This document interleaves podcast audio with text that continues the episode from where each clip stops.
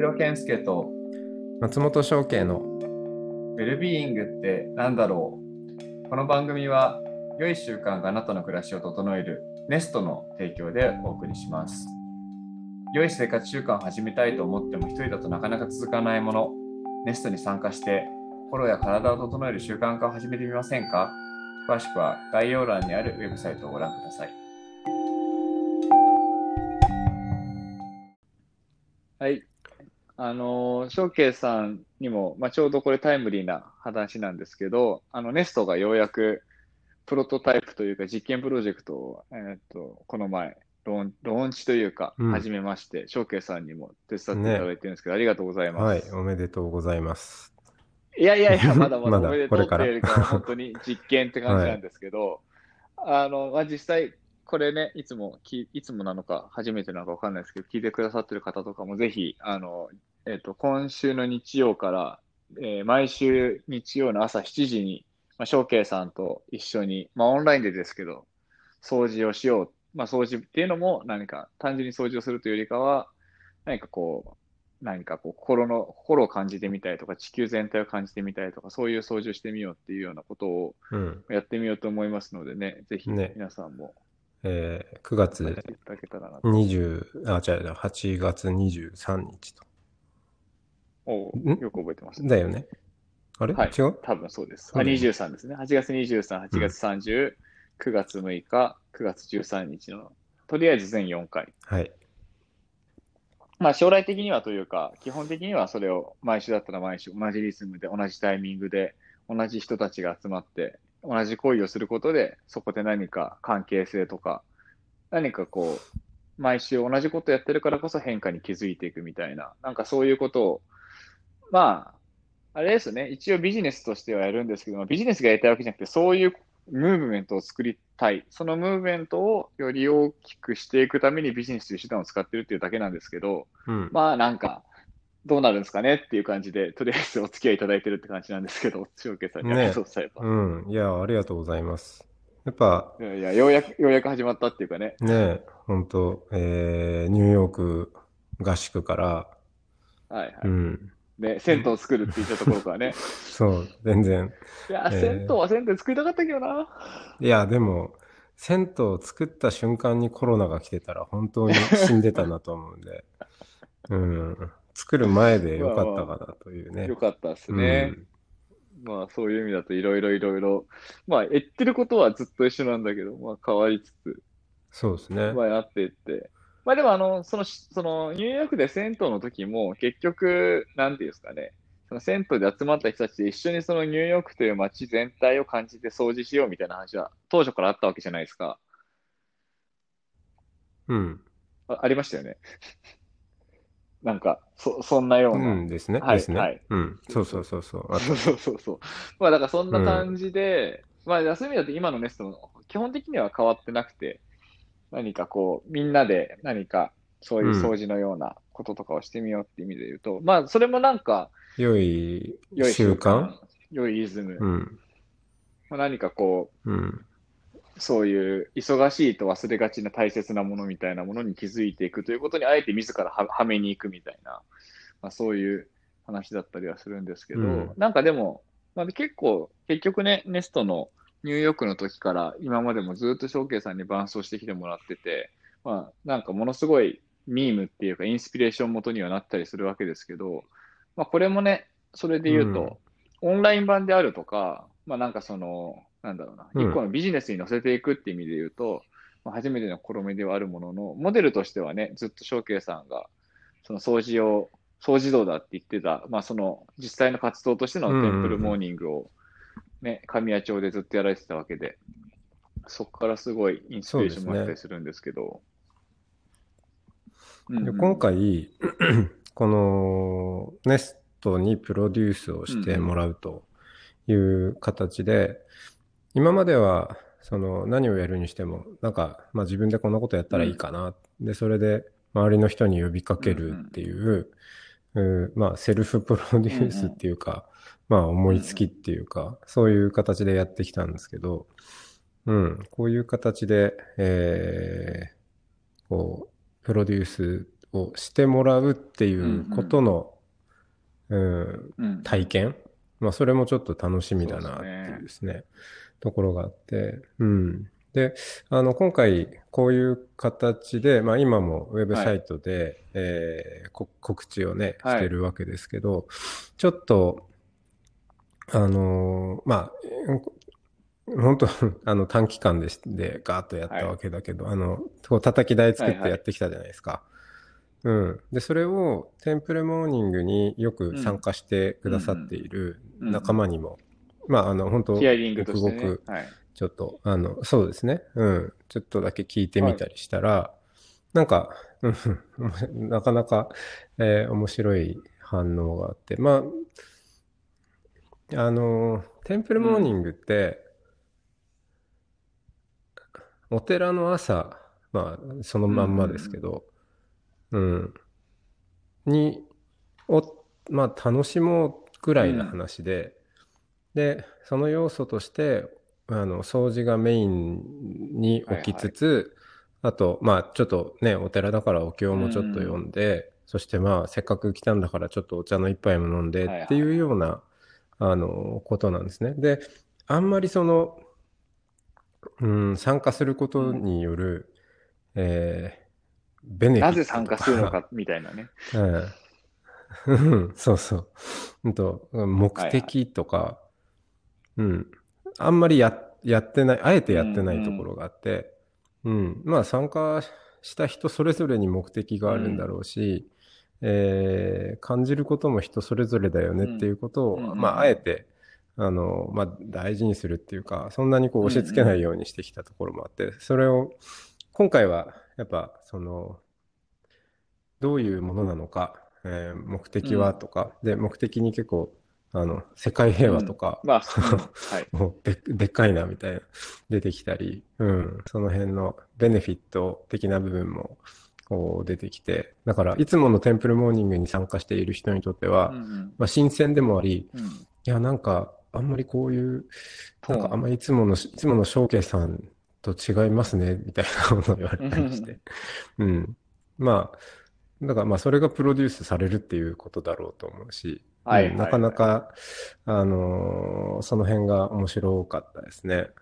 うん。ありがとうございます。まあそういう意味で言うとね、まだネストとしてのプロデュース方針も決まってない中でこう、そうね、僕としての感じでこうかなりやってるんで、うん、なんかもしかしたらプロデュースの方針自体は変わるかもしれないものの、うん、まあまあそういうとまあいろいろヒアリングしたりとかいろいろそれで言ったりするとまあなんでしょうね、そうまさにプロデュースされるって面白いなと思ってて、まあショーケイさん自身は結構。なんだろうな、ある程度得意かなとは思うんですけど、でもやっぱりなんだろう、多分テンプルモーニングとかも今あえてって言ってたんですけど、うん、他の人から言わせたときに、他のそういうことをやろうとしてるホストの人たちからヒアリングしたときに聞いて面白かったのは、うん、やっぱね、自分で自分をすごいって言えないみたいな。あー、それはあるね。それはあるよね。うん。それね。うん。で、自分に関わるとこんなにいいことがあるとか。自分はこんなにすごいみたいな、はいうん、こんなに意義のある活動をしているっていうのを、うんまあ、自分は思っていても、まあ、なんかどうしても言えないというか、それを言った瞬間にウェルビーイングじゃなくなるという自己矛盾があるみたいな、うん、なんか話があったときに、なんか思いっきり他者の目線で、まあ、褒めちぎるというか、うん、称賛するみたいなのは、うんまあ、一個セルフプロデュースの限界を突破するっていう意味では大事なんだろうなみたいなことは気づきましたね。そうですね、そこはあるよね。自分で、うん、自画自賛するのもなって。そう。うん、なんかそうそうそう。だからそこはなんかまあ一個プロデュース自体、まあ今回のプロデュース自体がどうこうってのももちろんありますけど、構造としては、うん、一個求められてることなんだろうなと思いますね。うん。うん。あとはあれかな。やっぱりさっきのテンプルモーニング、あとは結構。なんかね、最近ネストも言語ができるようになってきたんですけど、まあ、やっぱり、うん、なんていうのかな。まあ、例えば YouTube みたいなアーカイブ化されたヨガとは違いますよとか、もしか最近だとオンラインでライブ中継してるヨガとかもあったりするんですけど、やっぱそういうものとも違いますよっていう感覚が結構あって、うん、で、要は1対、まずはコンテンツを消費する、ヨガというコンテンツを消費するというよりかは、まあ、その先生とつながるっていうところが、まあ、まず一歩目だし、うん、もっと言うとその先生をなんていうのかな、ネタにして他の参加者とつながるっていうオンライン上の居場所作りっていうのがすごいしたいんですよ、ネストは、うんうん、最終的には。なんだけど、やっぱりそのテンプルモーニングとかもそうなんですけど、やっぱ場のフィジカルな場の力って結構強くて、うん、なんかお寺の朝って気持ちいいようになんとなく集まろうよでみんな集まれるんだけど、そうオンライン上でとりあえずアクセスしようよ、何のためにってなるんですよね、多分、うん、だからそこがなんかこう居場所を作るとか場所を作るとかなんとなくつながるが、フィジカルだったら直接行けるんだけど、ちょっとこうオンラインだとなんかもともと違う、ある種のベネフィットがある、要はすごい目の前のベネフィットがあるんだけど、その奥のベネフィットにつながれてベネフィットがあったみたいな、なんかこう、まあ、そもそも情報空間上に居場所があるっていう感覚が、まあ、まだまだ持ってる人少ないと思うんで、なんか そこの潜在的なものをどうこう発見させるかっていうときに、なんかあなたの個人にとってのベネフィットっていうところしか、うん、入り方がないんじゃないかなっていう気がしてきているっていうのもありますね。うん、そこをフックにするしかないと。だオンラインって、まあオンラインサロンとかって結構そこを、うん、まあでもなんかその先に行ってるオンラインサロンも結構聞いたりもするんで、実際。なんかビジネス的な情報とかがあるよとか、はいはい、この人とつながれるよってのがあるけど、実際継続している理由はそこにいる人たちが好きだからみたいなのはよく聞いたりはするんで、うん、なんかそういう意味だとそこに居場所があるって話だったりもするから、うん、だから結果的にはっていうことですね。そうそう。でもそこを、まあ、結構インタビューとかしたりするんですけど、うん、やっぱりそこをなんていうのかな、少なくともオンライン上には求めてない、普通の人は。うんうんうん。っていう感じはするから、なんか、まあ、言い訳です。だから、ベネフィットとか載せました。いいと思います。いいと思います。そうしないと、だって書くこと、書きようがない部分はあるから、ね。あとね、うん、その、やっぱ、まあ、だから、ズーム飲みいいよねとかって話もあるけど、僕、全然嫌いじゃないんですけど、うん、やっぱなんかこう、うん、フィジカルに集まったらなんか始まるよねってのはあるけど、まあでもこれ逆に、うん、ショウケイさんよくやってるからあれですけど、やっぱこう、なんつうのかな。なんかこう、毎朝お話会に参加するとか、毎週お話会にズームで参加するってやっぱ結構しんどいかもなとかって思ったときに、なんかこう、うん、やっぱオンライン上の特性として、とはいえ、マイクも映像もオフにできるっていう、なんかこう拒否する権利があるとかってあったりするのとかを、どう、居場所に活用するんだろうとか、うん、まあ要は今僕はかなりオンライン、最終的には生活習慣を、まあなんかいろんな言い方があるんですけど、今しっちゃがめっちゃなんですけど、いろんな言い方があるんだけど、生活習慣を続けるっていうのは、うん、毎週日曜日朝7時にショウケイさんとその仲間たちがいるっていう、オンライン上の場を時間上に浮き上がらせるっていうか、うん、固定化させるって意味があるじゃないですか。だからどこにいても、日曜の7時にアクセスすればみんながそこにいるっていう、あくまでなんていうのかな、そのない場を作るための時間を固定するって、そのための話題作りとしての掃除みたいな文脈があるなと思ってて、その上でそこの場、日曜の朝7時から7時半の場に、どういう居場所が作れるのかっていうのは、なんかすごい、まあ、もともと僕建築とか場を作るとかコミュニティとかが好きな人間なんで、そうだね、すごい興味があるんですよね、うんうん、で、そこをもし感じれるようになったら、なんですか、家にいながらにしてサードプレイスが無限にあるみたいな。そうだよね。うん。うん。その時は別に、参加者同士で話すっていうことが必須ということでもなく、ね、まあ、それも手段としてあるかもしれないし、うんうん、そうじゃない手段でもいいかもしれないですけど、うん、まあ、誰も疎外感を感じずに、とはいえただコンテンツを消費してるわけでもなく、うん、やっぱ見る見られるの関係に近いような、うん、なんか全体に参画してる責任感とかも若干ありつつみたいな、うん、なんかそこまで含めた、なんか時間だけを共有して、まあ、固定された時間だからこそ共有できるコミュニティまあ、1回だとしんどいと思うんですけど、毎週毎週顔合わせて1年経ちましたってなってくると、やっぱりある程度直接会ったことなくてもつながりは出てくると思うので、うん、それはね、結構出てくると思いますね。うんうん、そうね、掃除以外にも小出陽子さんとテンプルっていう、はいはい、やられてますね。こ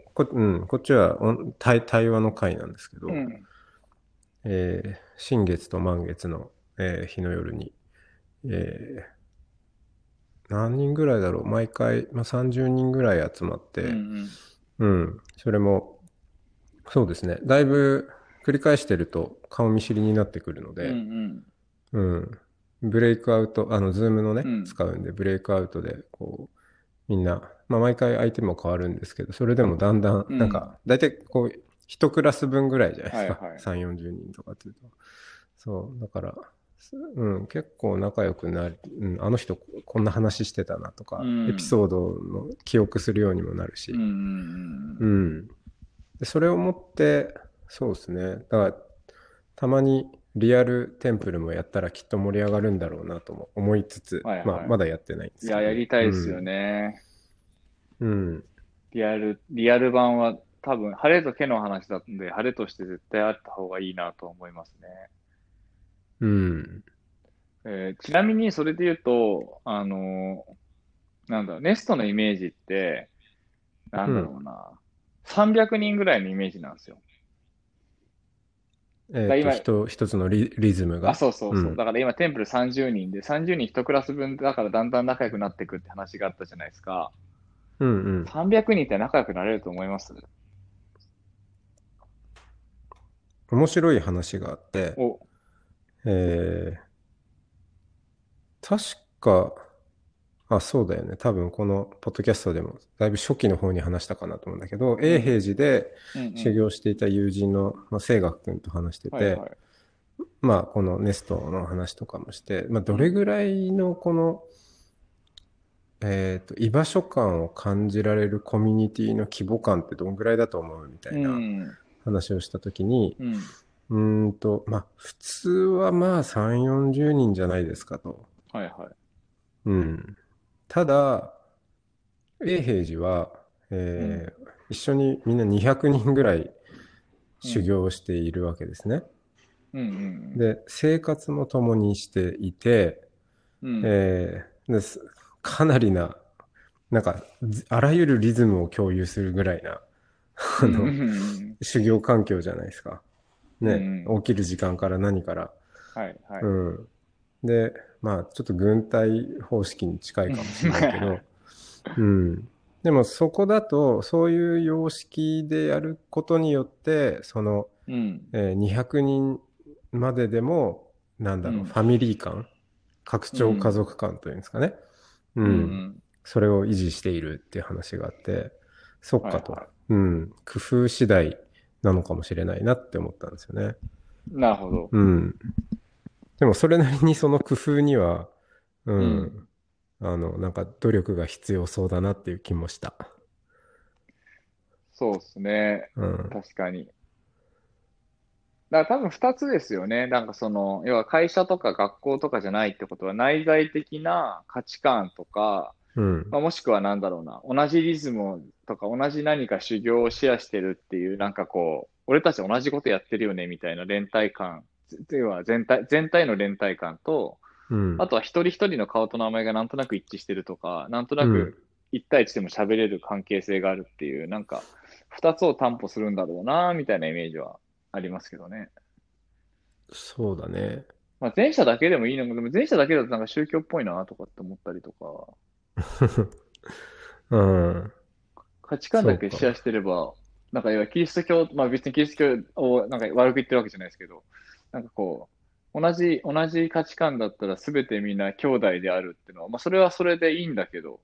なんか21世紀的なもうちょっと俗達中心的な話で言うと、プラスで一人一人のなんだろうな、好き嫌いというか、一人一人の関係性も大事にするんじゃないかなとか。うん。ちょうど宗教っていうね、話が出て、このネストをやるにあたって、健介君もよく宗教の話するじゃないですか。うん、はいはい。うん。します。このネストにおいて、うん。その宗教っぽさ、うん、はいはい。あるべき宗教っぽさであるっていうものがあるとしたら、どういうニュアンスなんだろうか。あ、それで言うと、うん、本当にさっきの話なんですけど、さっきすごい面白い話を思いついて、うん、ちょっとシェアすると、うん、例えば今回掃除っていうコンテンツをショウケイさんが始めるじゃないですか。うん、で、まあショウケイさんだけにこうなんだろうなパワーが行き過ぎないように、今回は僕ですけど、そのネストの事務局みたいな人もちょっとこう顔を出して。まあ、なんかコンテンツを提供する人とマネジメントする人のなんか2人体制みたいな感じの見せ方を今しようっていう仮説を置いてるんですけど、うんうんうん、でもなんだろう、ショウケイさんに集まってくるわけでもなく、うん、ネストの事務局のその人に集まってくるわけでもなく、掃除に集まってくるっていうのがまずさっき言った宗教観でいうポイントだと思ってて、俗人的じゃないっていう話がまず1個あるなと、うんうんうん、でかつその俗人的じゃないやつは価値観ではなくて行為であるっていう、行為に紐づいた宗教、価値観に紐づいてない行為に紐づいた宗教っていうのは面白いんじゃないかっていうのが1個ありますと、うん、なんかそこだいぶ違う気がしてて、価値観と行為、何に紐づくかでいうと、うん、行為に紐づくっていうのは面白いんじゃないかと。でちょっとこの話まではもともとあるんですけど、プラスアルファでさっき話で思いついた、うん、面白かったのはこれちょっと経営とかビジネス的な話と紐づくんですけど、例えばショウケイさんが、うん、いや例えばわかんない、パリに行くことになったから、もうちょっと時差の関係で、まあ、好きなんだけど、ちょっと毎週日曜のこの掃除続けられませんとかって全然あるわけじゃないですか。3年目とか、わかんない、もしかしたら半年後とかに。だその時にこのリズムを閉じるのかって言ったら、いや、むしろそこからが本番なんじゃないかみたいな。はいはい。ショウケイさんと愉快な仲間たちで作ってきたこの掃除の文化が、ショウケイさんがいなくなってもなお、うん自立してその毎週日曜日に掃除をし続けられたら本物だなと思うし、うん、なんかそこからが結構面白いんじゃないかなみたいな、なんかもう出す中心、まさに中心にいた人が抜けたけど文化だけが残って掃除をやり続けるって、うん、なんかむしろネストとしては理想系そっちかもみたいな、うん、はいはいはい、なんかそんなことをさっき思いつきましたね。それはそうだよね、うんでも最初はやっぱりなんかアイコンになる人というか、やっぱりこうなんか求心力のある人がいないと絶対物事は立ち上がらないと思うんですけど、最後にその人はいなくなるみたいなのは結構いいなと思って、うん、そうだよね。まあ呼びかけ人みたいなもので、うん、うん、だってまあ本当に長いスパンでものを考えようと思ったら必ず死ぬわけだからそうそうそうそううんそうまあ、そうやって宗教も、まあ、実はそうですよね。そうですね。ブッダも死んじゃったんだけれども、うんうんうんうん、早々と死んじゃうわけですよね。もう2000年以上前に、うん、だけど残ってるっていうのは、うん、行為、まあ、価値観とか理念ももちろんそうなんだけど、まあ、行為として残ってそれをやってる人がいるから、うんうんうん、一応続いているっていうことになっているっていう、うんうんうんそうですよね。そうだよね。そうそう。なんかそれは面白いんじゃないかなとは思いますね。うん。だから教祖型宗教モデルというよりは普遍宗教モデルに近いっていうことなのかな。なんかだから僕その違う時にもシェアしたことあると思うんですけど、まあ要は一神教と多神教みたいな話があるわけじゃないですか。うんユダヤ、キリスト、イスラム系の話と、うんまあ、それ以外みたいな話がある中で、うん、なんかどっちが分かんない、まあ、一個の宗教論としてどっちが正しいんだみたいな話だろうと思うんですけど、僕多分どっちもだと思ってる派で、まあ、結構なんか深い話しちゃってるけど、うん、なんかだからその時に、ショウケイさんという、まあ、ある種の一神教が立ち上がり、それは不正の働きっていうか、かなりこうバーンと作るビッグバンに結構近い状態なんですけど、なんかそこからそれが抜けて何かこうやおいろずになっていくっていうか、全員がそれぞれ自律的に、まあ今でいうティール的になっていくみたいな、なんかこう組織の色がレッドからだんだんターコイズになっていくみたいな話っていうのがなんかリズムの中でちゃんとできていて、そして一人一人が象形になっていったみたいな話とかは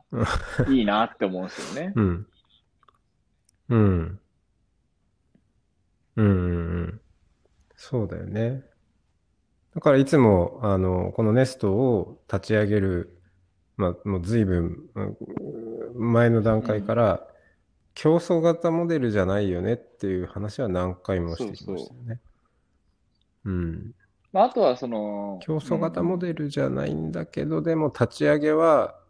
なんかそういう競争うん、う的な、ん。まあ、うん、その、なんだろガッといく、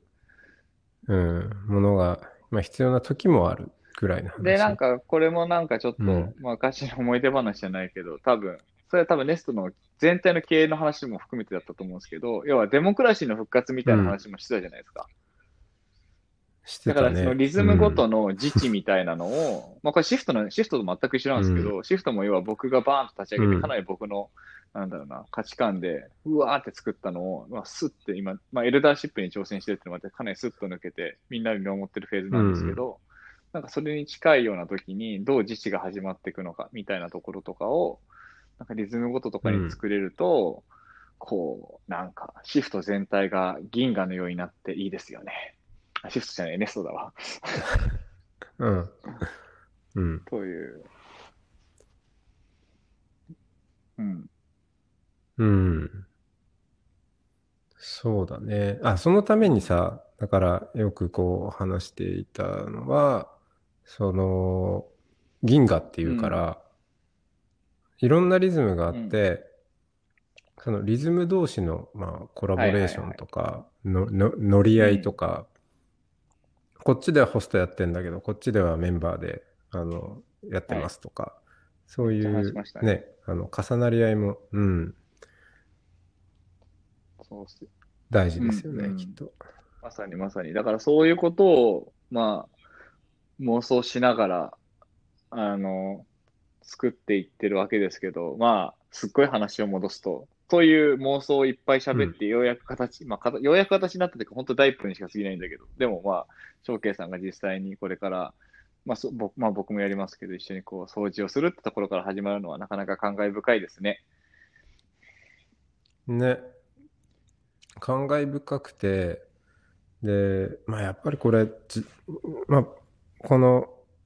ネストがこうやって始まろうとしているということも、当然この時代の流れを反映しているものであり、そして、それを、こうよくよく見つつ、ふっと目を上げて見渡してみうるん、と、なんかそういうことに注目している、コンペティターでうもないんん、だろううけん。ど、なんかそういうサービスもポコポコとこう、ちょっと出始めそうてできすていよるのかなね。なんていう感じそもうでしすまよすね。ね。全然、方向性としてそういう話は感じますよね。ねえ。うん。ライドシェア、ウーバーうが出ん。て、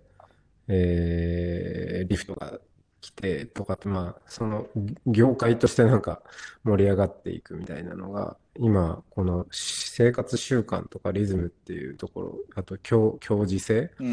ースのコミュニティとか居場所、そんなところに、うん、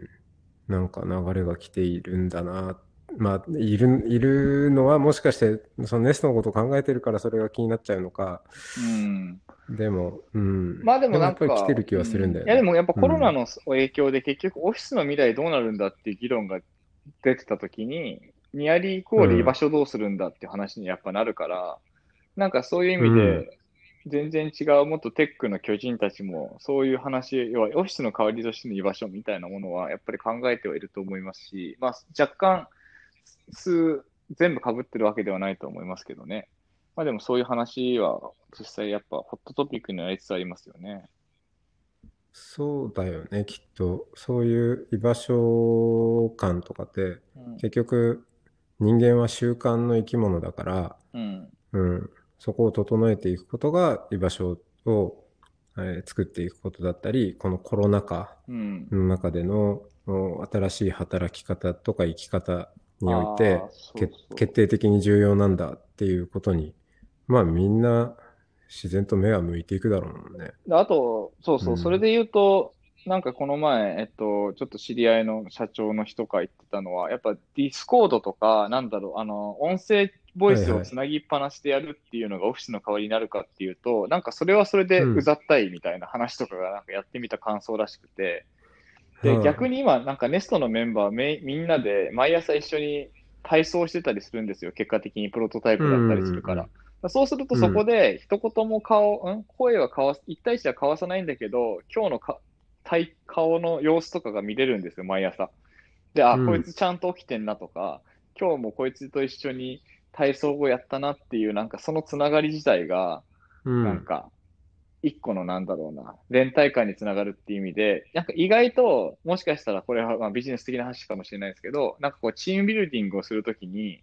対話をするわけでも、なんか話すわけもなく、同じ時間を同じ行為をするっていうことを続けることが、結果的に信頼醸成につながるみたいな研究結果とか、多分普通に出るんだろうなとか思いますね。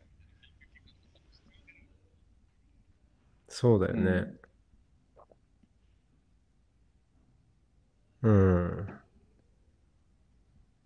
なんかまあ、新しい朝礼まあそう、それに近いかもしれない。まあなんか、でも会社で導入とかはちょっと思想と違うなとは思いつつ、まあでもなんかそういう話とかもあるんだろうなと思ったりしましたね。いや、結局ね、その朝礼とかもさ、まあ確かにその、いや、社長の訓示があったりとか、その、社としてのなんか一体感みたいな話もあると思うんだけど、でも、まあ、朝礼で中身が何であれ、そうなんだよね。なんか、あいつ今日も来てるなとか、なんかそれ自体がウェルビーイングにつながっていったりする。それを、まあ今っぽくやろうとすると、必ずしも別に同じ社のやつとやんなくてもいいよねっていう話であったりもするっていうことだよね。オンライン朝礼な節はありますね。毎朝僕やってるので言うと。オンライン朝礼感あるわ。あります。あ、いいね。なるほど。確かに。はい。ありがとうございます。別に同じ社じゃないけどね。もちろん。でもなんかそこに安心感確かにあるし。やっぱ明らかに仲良くなってますからね。その人たちと。そうだよね。まあ、もともとこの回はせっかくだからその掃除の巡礼っていうやつの、今週から始まるやつの告知をしようと思ったんですけど、全く違う話をしてしまいましたが。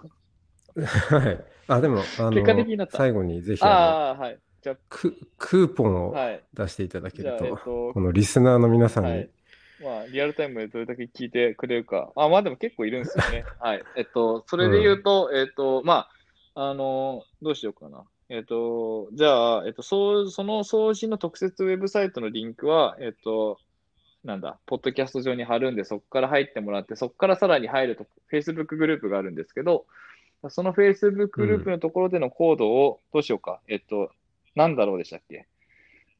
なんだろうがいいんじゃないですかね。なんだろうで。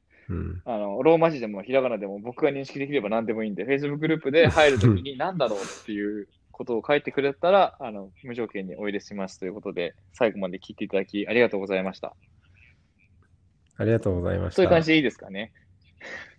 はい。じゃあ、今週もありがとうございました。じゃあ、今週の日曜からまた掃除一緒に楽しみましょ